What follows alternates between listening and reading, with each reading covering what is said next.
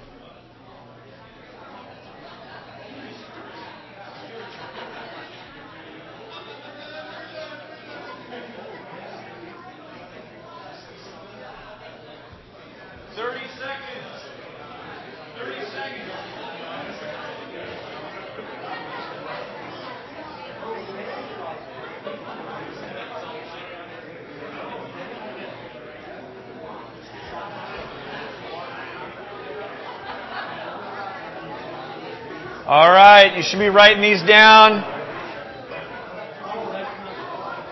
Count it down with me. 10, 9, 8, seven, six, five, four, three, two. All right, we get the we get the best counting group back in the far right. Good job, guys. Okay. All right, here's how this is going to go down. I am going to go around to the different groups, okay, and I'm just going to point at you and I want to hear one of your answers. If you hear one of your answers read out loud or said out loud, don't repeat it. So try to find one of the, one of the different ones that you have.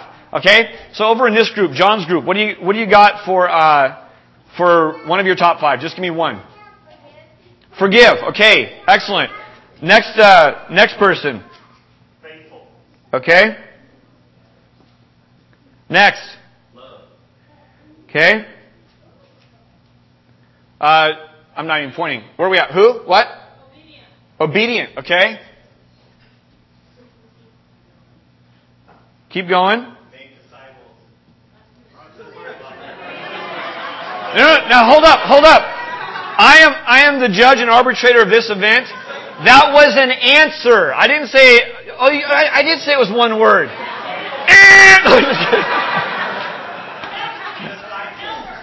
All right, disciples. There we go. Okay, hold up, hold up. Um, okay, in the back. Worship. Okay. Uh, are we, have we made our way this way so far? Uh, right here, Greg, uh, Greg's group. Okay.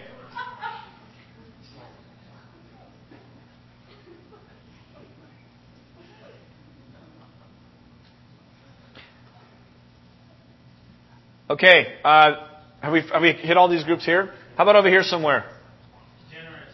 Generous. Okay.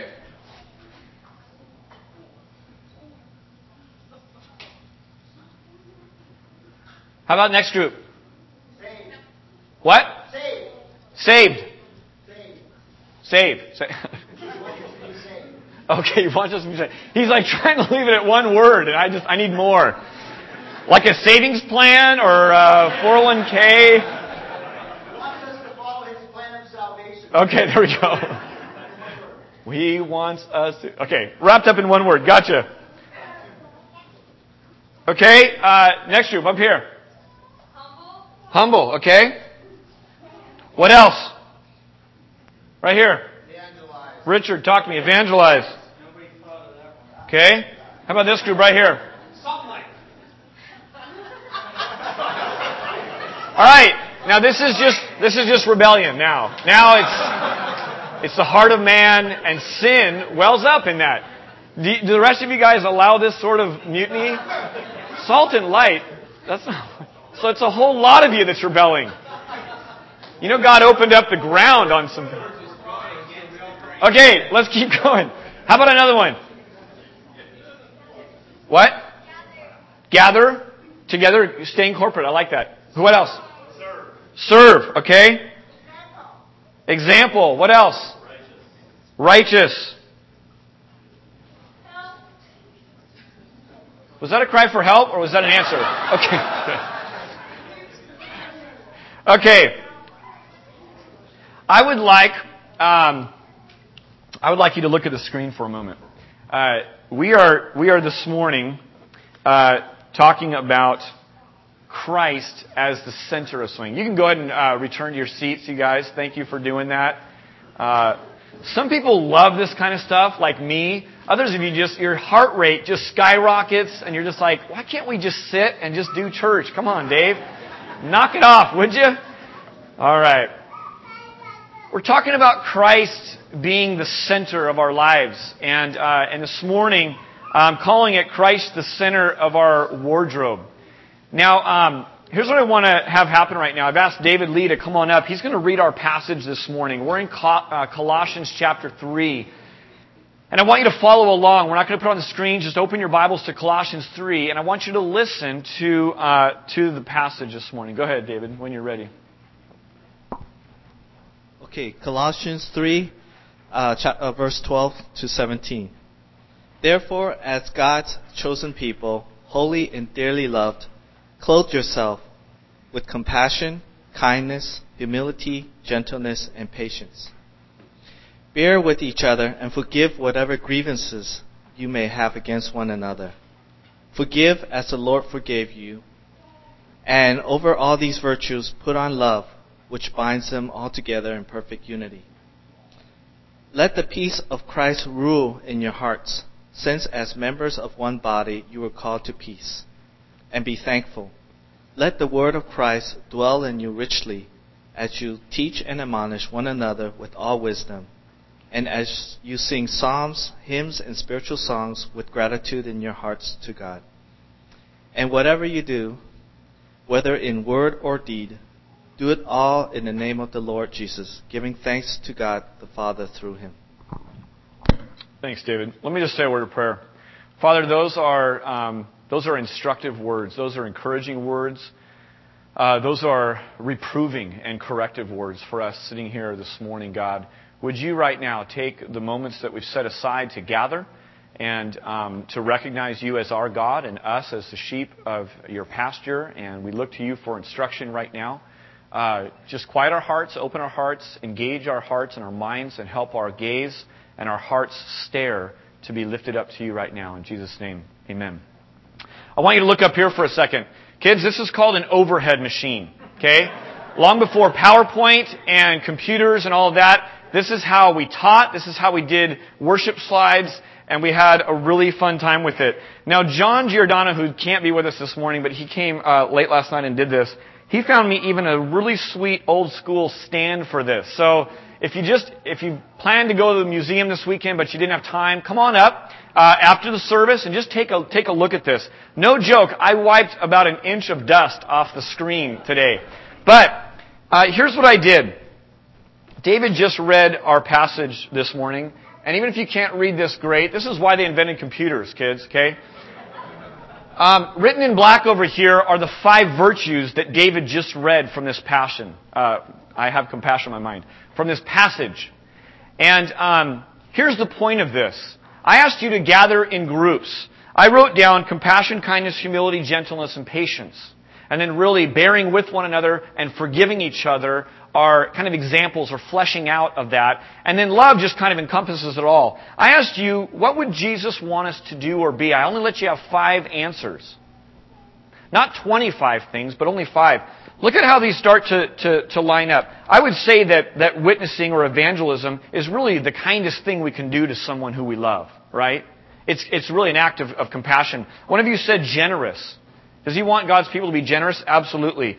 Someone mentioned love. Someone mentioned humility. Someone mentioned forgiving, which is right out of our passage today. Righteousness. I don't even know what that is. Worship. Thank you.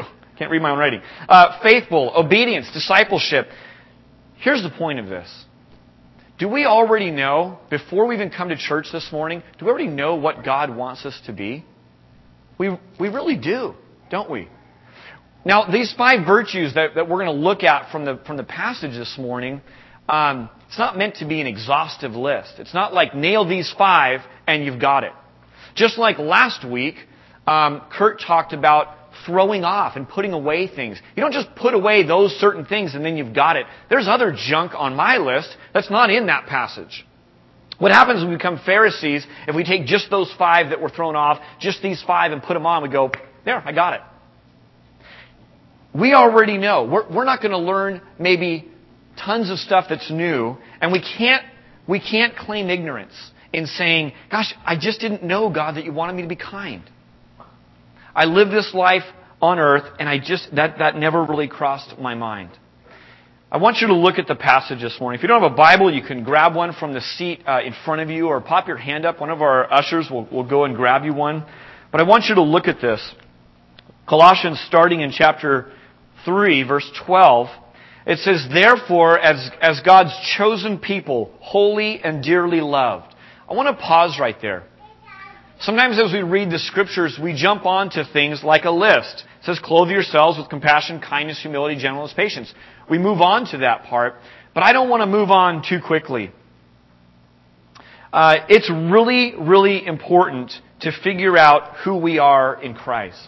And this passage I quote often to myself, and I quote this often to people that I'm shepherding. And I just explained this that do you realize that as a Christian in Christ, you are right now these things that we just read? Verse 12, look at it again. Therefore, as God's chosen people, you're a chosen person here this morning if you're found to be in Christ. Ben brought up a great point. How many of you kids have ever made a Mother's Day card, a Mother's Day gift, a Father's Day gift? You sat down and you looked at it and you said, I'm going to make this. I'm going to choose to make this.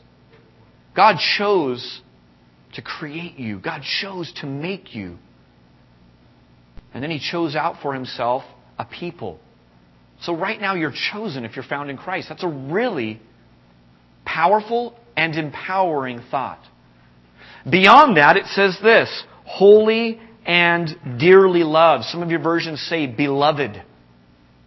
Do you realize that right now you walked into here this morning, if you're found to be in Christ, holy and dearly loved? Again, that's a really powerful idea. I want to read for you. You don't have to turn there, but you can write this down. Ephesians 1 4, it says this For he chose us in him. When? Before the creation of the world. To be holy and blameless in his sight. Ephesians 1 5 says, In love, he predestined us to be adopted as sons through Jesus Christ in accordance with his pleasure and will. Do you hear the language of this? Chosen is woven throughout that passage. Holy is in that passage. Holy and blameless. And dearly loved. In love, he predestined us. It was according to his great pleasure, is how the word really should be translated. And his will. It gave him incredible joy to choose you and, and draw you to himself. So as we begin this dialogue on what we're to put on, who we're to be, how we're to act, how we're to grow in these things, it is imperative that we keep coming back to the fact that there's an established identity. Now I know you walk in here this morning like I do, and you say, theologically, I get that. In my head, I get that. I've heard this before. But Dave, I'll be completely honest, I'm not there yet. In fact, not only am I not there yet, I wasn't there five minutes ago. I feel a long way from there. It's not just who we are, it's, it's, it's who, who am I becoming? The, the big theological $5 word for this is sanctification. Sanctification is a fancy word for meaning this growing in holiness. We as a people are to be growing in holiness, and that's what this passage is talking about. Do you remember a couple of weeks ago we said this? Therefore, since we have been raised in Christ, we keep our eyes up. We keep our hearts up. We keep looking up. It came from a place of the fact that we're raised to life. That's how we are empowered to keep doing this very challenging, difficult, trying Christian walk that we're, that we're left here on earth to do. We're made alive in Christ, but, but it's kind of like this. We don't see the full effects of it yet. Let me illustrate this way. I've got this plant sitting up here, and some of you who are quite observant have looked at this and wondered, what on earth is the plant all about? Well, here it is. Here's a nice plant, okay? You can take a look at it. Um, I'm going to do something. Uh, if you have small children, you might want to cover their eyes right about now. This could get ugly, okay?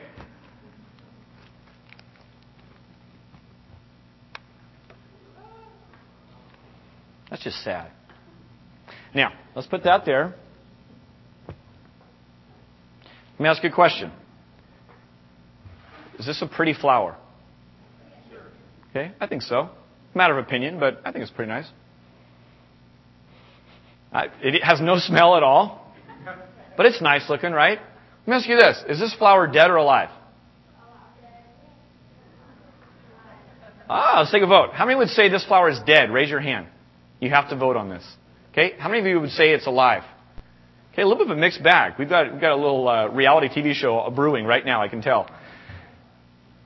I just, I just cut this flower from all source of nutrients. Uh, will this plant grow? Okay, it won't grow, will it?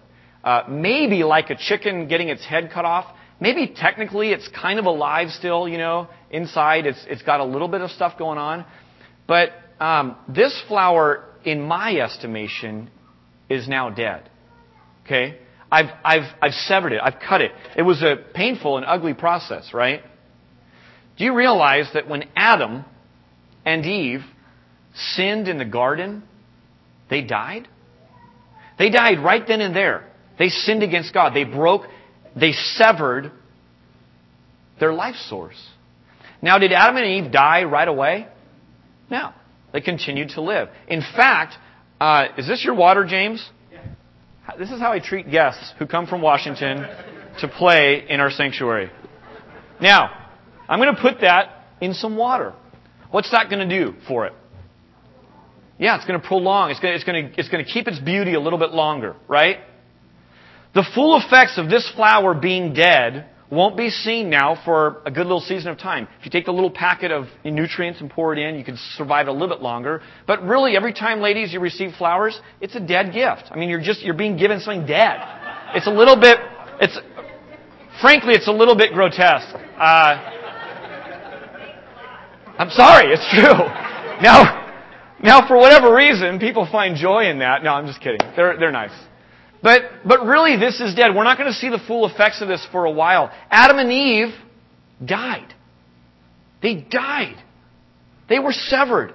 The full effects of their death weren't seen really until they completely physically died, right? Now, let's say that this flower looks really nice for the next six days. I don't know if it has that long, but, but we'll find out. It's not going to fully be seen how dead it is for a while, right? And here's what it is. It's kind of like we all have a view of each other. All we see is kind of this top part. And you go, well, is this flower alive? And you go, yeah, it looks pretty alive to me. But the Bible describes you and I as dead, as dead in our sin until we're made alive. The inverse is true. The moment that you yield to Christ, the moment that He comes and indwells you, you are made alive. Do you get the picture though? Are you fully alive? Uh, yes and no. Are you going to see more of yourself being alive two years from now, ten years from now, into eternity? Absolutely.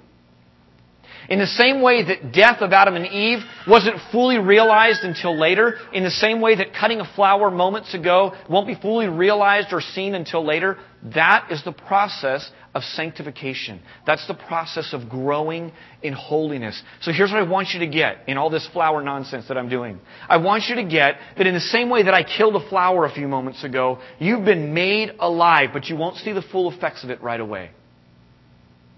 Now, a grasshopper my son Ethan here, a couple days ago, was trying to catch grasshoppers, okay?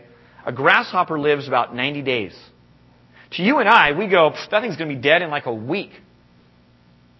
It will seem like a really short time. To a grasshopper, though, if you only live 90 days, 7, 14 days, that's kind of a longer period of time, huh?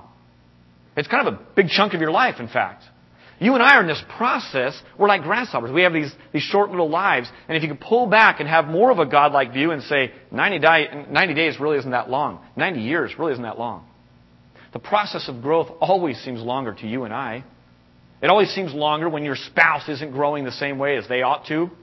And then you realize, oh, neither am I.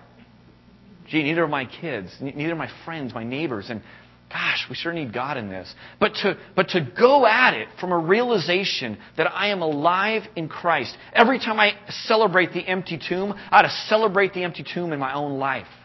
I've been raised from the dead. That's where our testimony begins, has its middle, and has its end. I am alive. I've been raised from the dead. I'm alive in Christ. All right, we're not even out of verse 12 yet, but this is important. Therefore, as God's chosen people, holy and dearly loved. Next time you're in an argument with someone, a disagreement with someone, and they're a fellow believer in this church, outside of this church, in your family, outside of your family, you look at them and you remember this person is holy and dearly loved by God Almighty. Furthermore, they're chosen. Furthermore, so am I. Let's begin to act that way, and let's act that way out of that realization. All right, we better move on or else we'll completely run out of time. How do you cultivate virtues? The five things that we read are really just kind of virtues. He uses this, this uh, wardrobe kind of language. He says, as these, as this, chosen, holy, beloved, you're to clothe yourselves. And he goes on with five different things. The way you dress is, is important. Okay? It's not the only thing, and most people in our culture make it way more than it is. But you know what? If someone walks in here and they're dressed like a, like a fireman, and they say, Everyone follow me.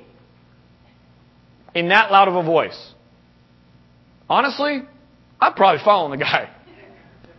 I'll be the first one out the door. I'll say, follow me also. now, let's get out. That's a fireman, okay? Now, if a, if a person walked in and they're, and they're dressed like the mailman, I'm not making a value judgment here, but they say, follow me, I'd say, how come? Right? There's a certain, there's, there's a certain uh, element that you can see from how you dress and how you clothe yourselves. Basically, all Paul's saying is this Christian, you're a new person. Throw off this old stuff, put on this new stuff. When we got, when we got Cassie, Cassie came in some old ratty orphanage clothing. I mean, looked straight out of a movie. They put multiple layers on her because there's no real heating in her place, and so they dress them like Pillsbury Doughboys, and they're all just real thick with clothing. And um, and it, they they didn't smell the best. They didn't have a nice, you know, odor to them. They had been on her for quite a season of time. Well, what we did when we got her is we played with her. We were in our hotel room those first few moments. Just so fun and so like, wow, here it is. Here she's sitting in our hotel room. How crazy is this? And then after a little season of time, not sure how long we took, but eventually we stripped her down. We gave her her first bath, which she hated. She loves them now. And then, did we put on her old clothes? Of course not. We had brought Carlson clothes. She's a Carlson now. She, she needs to dress like a Carlson. So she put on Carlson clothes. We just put on clothes we had brought for her. And, and it was amazing, the transformation, just even looking at your, your kid and going, okay, this has been my kid now for a whopping, I don't know, several hours. But already that just felt different. It felt different just by what they had put on. And as a Christian, we're to put off something, right? We're to put on something. Naked is cute for six months olds, you know, but the rest of us, we get creeped out if you come to church naked. So we want clothing. Clothing's good. So what are we to put on? We're to put on these five things. Um, now maybe as we, as we, as we dive into this, by the way, this, uh, oh, we're not going to say that. As we dive into this, maybe you're frustrated, you know? You say, man, I really struggle to be kind. I really struggle to be compassionate. Humility, that's just not my calling. And gentleness and patience, those are good for other people. But this can get a little bit frustrating. Because you look at a list, only has five things, and you go, that's pretty hard. I'm not even doing good on two of them. I want you to open your notes this morning, and your notes should be a Yahtzee scorecard. And uh, some of you are already playing Yahtzee in here. That's okay. If I, if I put Yahtzee scorecards in your bulletin, then I, I'd run that risk. These are our notes this morning, okay? We're gonna, we're gonna basically ask this question. How are we doing with these five virtues?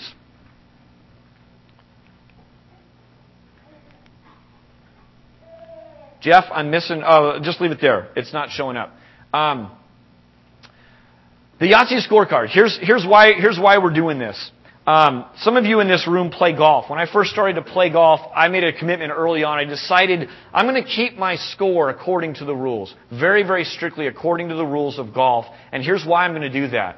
When you're a shanker and when you're just having struggles out there at a park, as they call it in Washington, you might take a, you might take a little duff shot, a little chunk, and it goes in the water. You're like, that's really aggravating. So you just drop another one. And then your buddies around you, they're like, you know, they want to kind of hurry it up or, or they feel bad for you. They're like, here, take another one. Let me take another one. And so, you know, golfers aren't the most honest people, okay? Uh, let's just be realistic about that.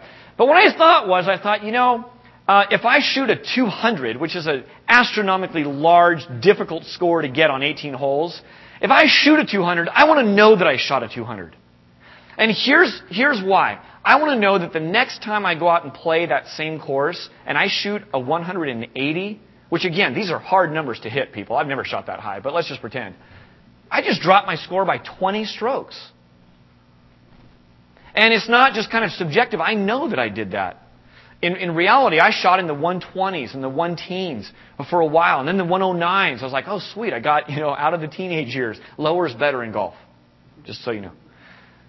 I wanted to do it because I wanted to have some objective way of figuring out, am I getting better at this game? And then how thrilling is it when my last final score only has two digits, 99? Woo!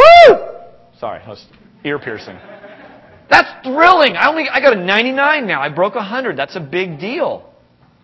So when you keep the score real, it, it just it just helped me get a get a gauge on that. Now here's what happens sometimes in church In church, what we do is this How hard is it to get an objective reality score on your compassion quotient? Now, I'm sure some smart people in this room could write some algorithm that would figure that out, but I don't know how to do that. I just don't. That's tough to do, huh? How about your love quotient? How about your bearing with other people quotient? How are you doing on that? It's hard to get an objective opinion on this, right? To someone you've been kind to all your life, you know, your puppy, he goes, Yeah, you're awesome. You're off the scales. You're huge at this. But in general, how are we doing at this? This is really, really challenging to do. You can fall into two extremes. You can, you can pat yourself on the back and think you're doing amazing in all of these. I'm roughly doing pretty good. I'm, I'm a pretty good golfer. Why? Well, it's because one out of five shots, I hit it straight down the fairway. Well, big deal. You're shooting 140. That's a lousy golf score. You're not a good golfer. Yeah, but one in five is an amazing shot. But that's not the game of golf. I'm a really kind person. How do you know? Well, that last time this person gave me too much change, uh, you know, at the at, at at the you know food place, whatever, and I, I gave it back. I didn't want their, their their drawer to be short. Wow, good for you. You hit it down the fairway. But who's how about the rest of the how about the rest of your day? How about the rest of your decisions? Me too. I'm turning the, the picture on myself too. So how do we do this? This can be a bit challenging. The other extreme of this is wallowing in the mud and going, I'm dirt. I'm never kind. I'm never compassionate. I'm never any of this. And that's where some objective reality brings some light and says, you know what? You are actually a far more gentle person since you've been walking with the Lord these last five years than I've ever known you to be in the previous. That's where you go, whoa, that must be God at work in me. Because I've tried to be gentle my whole life. I can't do it. But since becoming a Christian, that's changed. I just spent some time yesterday with my mom. My mom is a far more patient person right now, having walked with the Lord for about a decade now, than she ever was growing up. That's the work of Christ in her. That would be uplifting to us. So I'm not going to spend a lot of time. I think we know what compassion, kindness, humility, gentleness, patience uh, are. But I just want to make a couple comments. And what I want to encourage you with this Yahtzee scorecard is this. Maybe you can do some different creative things. Uh, David was sharing with me something that he does with his family just to cultivate uh, what God wants from us. To cultivate biblical ideas. And so maybe you'll take this and, you know, maybe the ones are kindness. And, and uh, game one through six can be day one through six. And you as a family just go, man, let's just, let's just talk about this. Let's just have a dialogue. This isn't for you to keep score on everyone at the office. Up! Ah, that's a, oh, that's a minus two on you. Yahtzee! You know, to the boss because he's going to give you a raise. That's not what this is about. This is for you. This is for you to reflect. Think of this as a creative way to journal. Many of you don't journal. I struggle with journaling. But this is a creative way to say, what has God done in my life? Why did I mark, uh, on a scale of 1 to 10, why did I mark a 7 on, um, on humility back on Tuesday? You're not parading this. You're not posting this on the internet. You go, oh, yeah, I willingly took a hit and didn't open my mouth to justify myself for it, and I viewed that as Christ like. That's kind of encouraging. Why are there ones the rest of the week? Oh, yeah, I blew it. but you can look at it and just start to kind of uh, keep score a little bit. Now, I'm not talking about Pharisee, keep score the rest of your life. This is a way to engage our mind and awaken a part of us that maybe hasn't been there before. Very quickly, I'll go through these very fast, but compassion. Jot down if anything makes sense to you. Compassion, quite simply, is a deep, gut level feeling of pity. Some of you heard, one of you called me uh, on, I don't even know what day it was, but they called me and they said, Dave, we, we, were, um, we were in tears and we thought of you guys when we heard this gut wrenching story about Steven Curtis Chapman this week, whose youngest adopted daughter from China was run over and killed by, by one of his teenage sons.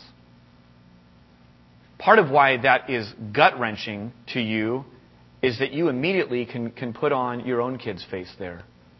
And some of you have teenagers and you go, man, not just the kid who, who passed away, but how does that teenager feel? And how is that family going to cope? And so we as a family, we prayed for the Chapman family this week. I don't even know them. I've never met the Chapman family. But God, would you be their strength? Would you be their comfort? Compassion, you feel it right here. I felt that when I heard that news. I felt it in my gut. It's like someone kicked me in the gut. Here's the opposite of, of compassion. The opposite of compassion is indifference or just ignoring. That's too painful. That's a, that's a difficult place to go for me, so I just, I want to ignore that. I try to keep up on world events. It's a struggle. But I try to keep up on food shortages and different ways to pray, and you guys have heard of just the things going on in the world. Compassion says, I want to care about that. I want to do something about that. Some of our own body, they're not with us today, but they're, they're going down to Louisiana in a couple of weeks to just do something about it. These poor people still are living in a FEMA trailer. I've been inside one of those. They're not fun. They used to have a house, and now they live in a trailer. It's more than two years later. It's pushing three now. Compassion just says, I want to do something about that. Here's what kindness is kindness is uh, described as a sweetness of disposition. I like this. Listen to this grace that pervades the whole person. I just think of some of my kindest friends. I go, man, I wish I were more like them. That person is so kind. My older brother, by a year and a half, he's just more kind than me. He's always been more kind than me. And I love him for it. He's just a kind person. Do you know that the Bible teaches in Romans chapter 2 it's the kindness of God that leads us to repentance? Man, that instructs me as a father. How do I want to instill repentance? That's not always kindness. I know that. I've got some growing to do. I better mark my Yahtzee card. But it's kindness. And how are we doing at that? How are we growing in just, in just being kind? This is epitomized in the, in the parable of the, the Good Samaritan. Whether you've been to church a lot or not been to church a lot, most people know the Good Samaritan story. That guy just epitomizes kindness. That's pretty much it. Kind of wrapped up in a nutshell. How about humility? Do you know that humility was not considered a virtue, but instead was a, had a negative connotation in classical Greek? Humility has a host of other words that are related to it, and it took Christianity, catch this, to elevate it to a virtue. It used to be not a swear word, but it was like a negative word. Humility was not a virtue. I love that it was Christianity that turned that on its head. Because that's what Christ was. Christ took things and turned them on their head. I found this great quote. As I look around our city, as I watch TV, as I talk with people, I'll tell you what's applauded. This is applauded in my kids' school. Self confidence, assertiveness, and what Disney terms believing in yourself, right? It is really applauded for a person on American Idol to have a level of confidence that we might look at and say that borders on cocky. That borders on certainly not humility. So we look at that and just judge that and go, well, how do I get ahead? Am I allowed to be competitive? I'm a really competitive person. Am I allowed to be competitive and be holy? I think so. But it sure takes the wisdom of God to kind of know where those fit together. Here's this quote. Listen to this. Humility is the antidote for the self love that poisons relationships. Humility is the antidote for the self love that poisons relationships. Do you know that self love will always poison my relationship with you? It will poison my relationship with my coworkers, with my kids, with my neighbors, always. Because if I'm looking out for number one, meaning me, instead of number two, if I view them that as my neighbor, how am I going to think about the weeds between our property? Self love always poisons relationships. Humility changes that. Gentleness. Christ, was he spineless? No. But he was he was certainly gentle. Gentleness is willing to suffer injury rather than to inflict it.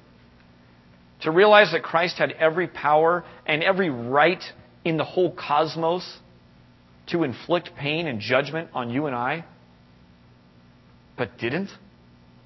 That's a great, beautiful picture. He's certainly our example to, to the extreme on that. Patience. Literally, patience means long suffering. You suffer a really long time before you act on it. Now, I know some of you in this room to be exceedingly, catch this, supernaturally patient people. That's a work of God in you. Celebrate that. Don't be afraid on your own, in your own prayer closet, on your own sheet, to go, God, you've done a huge work in me on this. I suffer long. And it's motivated to be like you. It's because I'm created like you. Paul models this in 1 Corinthians chapter 4. He's talking with a church. He's gone there to love on them and shepherd them. And he says, even when you hurl insults at me, I bless you. Even when you come after me, I take it because I love you. The Corinthian church themselves were exactly opposite of this. They were the ones taking each other to court. Christian to Christian. It's as if Peter came to me and said, Dave, you know what? Uh, I saw you. When you drove by, it flicked a little nail up, put it into my tire. You're paying for that, buddy. I'm like, I'll see you on Judge Judy. And we just go right to court because we can't work it out. That's not long suffering. That's the Corinthian church. They were not patient with each other. Now, love is kind of this, uh, by the way, I said earlier, bearing with one another, forgiving each other. These are just kind of fleshing out of these five virtues. Um, I'd like to have, um, Elizabeth, would you come up and help me out with something? It's really simple. You'll, you'll do great at it. This is Elizabeth Garza, and she's my friend, and so I can do this to her. Come stand right in front. And um, actually, face this way, and, um, and just, just put this shirt on, okay? It just says that, so you know. Okay, she's going to put this on. Let me read a passage for you. Listen to the passage. Don't watch Elizabeth. Okay, here we go. 1 Corinthians 13, 1 to 3. Catch this. Keep facing that way once you got it on. If I speak in the tongues of men and angels, but have not love, I am only a resounding gong or a clanging cymbal. That's an annoyance. If I have the gift of prophecy and can fathom all the mysteries and all knowledge, and if I have faith that can move mountains, but have not love, I am nothing. Zilch. If I give all I possess to the poor and surrender my body to the flames, but have not love, I gain nothing. Here's why I'm reading this passage to us, church. Because if you go after these five virtues, but it's not flowing from, it's not motivated by love, and first love from God, peace from God, you're standing with God, then all these virtues will turn bad. Compassion. Do you know that compassion is not sustainable without the love of God? It's really kind of all the rage to be compassionate right now. Oprah's got a big give going on. Extreme Home Makeover is an awesome show of just blessing people. But you know what? That's going to that's going to fade. It's a fad. It's popular right now. That's not sustainable. Patience gets moldy and it morphs into cynicism. If you're being patient out of your own goodness of your own heart, you will one day turn into the most pharisaical, judgmental person in the world, and you'll be a cynic. Here's how it looks in real life. Man, I suffered all these years for you. And now you're 18 and you're moving out on me? Man, that was doing it more from a kingdom of self. And finally, humility. Humility, this beautiful thing that we'd say, man, I see that as a virtue. You know what it does? That just kind of ferments and it turns into pride. You let the months and the years go by and you're trying to be humble, that will just turn into pride. Sometimes it looks like this. You never would say this out loud, but you'd say, I am so much more humble than that guy over there. I would never say that about myself. Oh man, that person, what is that? That's pride. You might look like the most humble person on the outside. This all has to flow from love. Now, turn around and just stand right in front here. Elizabeth, you look lovely in that shirt. Stand right in front of me. I want you standing right there. All right. What does your shirt say? She can read upside down. Give it up for Elizabeth just for that. Stand, stand and face. Elizabeth, you have a beautiful smile, so I hope you're smiling right now. I can't see. I, I want you just to look at this for a second. Because with all of these virtues, don't you wish that putting on love were this easy? Wouldn't that be awesome? You just put on love. You just take a shirt, you go, boom, love. I'm now clothed the way Christ wants me to. Elizabeth, let me ask you a question. Is it that easy to love people for you just putting on a shirt? Or is it harder than that? Is it harder? Yeah. It's not harder? See, she's got it wired. She's going to preach next week on this. Listen, go ahead and uh, leave that shirt on. You can give it to me after the service, okay? I want you to be a visual to our church. Give it up for Elizabeth one more time. She's going to go sit with her family. You know what? Uh, all of this is hard. Putting on patience is very difficult. Putting on kindness is hard. Putting on humility. Remember, this isn't an exhaustive list. If you walk out of here going, phew, I got those five, you're in a world of hurt because there's a lot more. Love covers just so much more than that, doesn't it? It's challenging. Therefore, as God's chosen people, this is all a byproduct of being possessed by the Holy Spirit. That's all it is. If you're not possessed by the Holy Spirit, you will try to do this stuff, but it will be far too challenging for you. Let me move on. Very quickly, I want to show you this. Three priorities of the new man, the new woman, the new self that hasn't been cut, but instead has been grafted in. And now we abide in Christ. And now we're made alive. Here they are. The peace of Christ, the word of Christ, the name of Christ. This is from verses 5, uh, 15 through 17. Let the peace of Christ rule in your hearts. Do you know that peace ought to be a priority for you? Peace first with God is kind of like an, a, a treaty or a pact that you might have. Two nations that were warring have now made peace. But you can also think about peace as an inward security, an inward rest. And you guys know what that's like when you just sleep like a baby and you go, man, it is just awesome to have peace. Do you know that one kind of peace, peace with God, leads to the other kind of peace? Rest, security. And this peace ought to rule in our hearts. The word rule there is this idea of an umpire making a call. You know what an umpire does? An umpire decides between uh, two opposing sides who's right and who's wrong. So, how does the peace of Christ, let me just ask you this, how does the peace of Christ affect my decisions tomorrow morning as a Christian? How does it affect what I think about? How does it affect how I act and what I do and where I go and what I buy and what I choose not to buy? Two questions might enlighten you on this.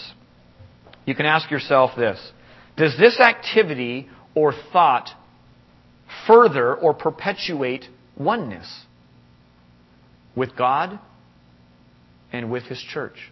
I'm unified with Christ. I'm one with Christ. Does this thought keep my treaty, keep my pact, keep my peace with God? Or does it violate it? Two countries at war. You shall not be making bombs underneath the earth that can destroy us. That's written down in the pact. But secretly, you're doing it. That's violating the pact. So the way that peace can umpire our lives is to say, does this event right here, is this an affront to God? Is this breaking that relationship I have with God?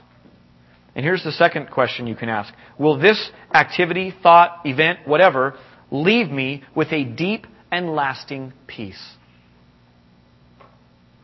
I'm about to go do this. I'm about to say this. Will I be able to put my head on the pillow tonight and just be at peace? Or is this going to haunt me? One week from now, am I going to feel good about this? Or is this going to haunt me? It's going to keep me up at night. Am I going to have the regret that says, man, I wish I never ever wrote that email. I wish I never ever said that. How could I? So that's the way that peace can umpire our lives. That's how the peace of Christ can rule in our hearts and lives. How about the word of Christ? It says, verse 16, let the word of Christ dwell in you richly. Dwell is just to be at home. It's to let your life just kind of soak in it. I love In-N-Out Burger. I don't eat much fast food, but I love In-N-Out. I can only eat it once in a great while, or else I would just not be very healthy at all. But I hang around college students, so I go to In-N-Out once in a while. When I go eat In-N-Out, I eat maybe, let's say, let's say once a month. I don't know if 12 times a year I get there, but let's say 12 times a year I eat In-N-Out. I don't smell like In-N-Out this morning to any of you, I hope. I haven't been there in weeks. Okay? Now, what about if I worked at In-N-Out? I have a ton of friends who spend eight hours at In N Out. I haven't tested this because I don't want to, but I guarantee you they smell like In N Out when they get into their car. They have to wash and scrub to get the In N Out off of their body, I'm sure. I may live with an In N Out employee one day, but I hope not because I'm sure it just kind of permeates. You take an In N Out employee and you squeeze them and wring them out, and burger grease trips off. I mean, they're just, they've been soaking in it, right? What if, the, what if the Word of God were like that? What if our life just reeked of the Word of God? What if it just came out of us? What if people go, and I just smell Scripture around this guy? Not in a literal sense, but in a, but, but in a metaphorical sense. Because we're so seeped in it. But, but you see how that can't happen if we pop into the Word once a month for a quick meal? Quick double double, some fries and a shake or something, and we just go, yeah, I, I pretty much let the word of Christ dwell in me. No, it's gotta, it's gotta just soak. You've gotta be there in it. That's what it looks like. Here's how this is done, very quickly. Romans 10, 14 says this. You've got to hear the word of God. I'm preaching to the choir here. You're at church on a Sunday morning. You've made an investment this morning to hear God's word preached to you. I talked to my brother this week. He said, You know, our preaching is okay, but I'll tell you what, I never feel convicted. He goes, their, their, their messages are too easy to listen to. And I kind of have a sense that that's wrong. I go, I would agree with that, brother. I think that's wrong. I don't know if the whole counsel of Scripture is being taught to me if I never, week after week, feel convicted. I need that. I need to sit here in this room with you. I need to hear God's Word preached to me. In fact, I listen to God's Word throughout the week as well because I really like hearing it. Here's the second thing is to handle it. 2 Timothy 2.15 says, Do your best to present to God, uh, to present yourself as, uh, to God as one approved, a workman who does not need to be ashamed, and who handles the word of truth, who handles correctly the word of truth. It takes more time than just picking up a sword once in a while and going, woohoo! It's how do you handle it? How do you dive in and really get a grasp of it? Psalm 119 reminds us to hide it in our heart. That's just scripture memory. That's just being around the Word so much that it starts to, to come out of you as you think about life and, and whatnot. And finally, hold it fast. This is the person who just says, man, this, this truth to me, you can't yank this out of my hand. And I'm going to hold on to this for dear life through thick or thin, even if I've had a week like the Chapmans have had this week. And that's where the community comes around and supports and helps you. But these are some ways. I'll leave that screen up for a moment so you can write those down if you want to. The Word, God's Word, in the heart and mind of you and I is this idea of a handle. It gives the Spirit something to turn the will. It gives it something to grab onto because we've got His Word in us. I want the band to come on up, and we're going to move into a season of worship right now. I want to not skip over. As a worship leader, I love this passage. In fact, it's helped shape my philosophy of worship and how I engage in worship and how I teach worship and how I worship God myself. Look with me in verse uh, 17. I'm sorry, verse 16. Let the word of Christ dwell in you richly as you teach and admonish one another with all wisdom and as you sing psalms, hymns, and spiritual songs with gratitude in your heart. I want to point this out because this is important. Music is one of those divisive kind of topics for a church. And it can be in ours as well. It's not right now. There's not a huge wedge. There's not a petition of people that I know about who are proclaiming we only must do such and such. But that happens. And this is important to teach. Do you realize that there's teaching and instruction that goes on as we sing? Some of you go, man, I wish you'd preach shorter, Dave, and sing longer. Some of you go, let's just get a couple songs in. Let's get into the Word. That's just the variety of who we are. Some of us learn and feel differently.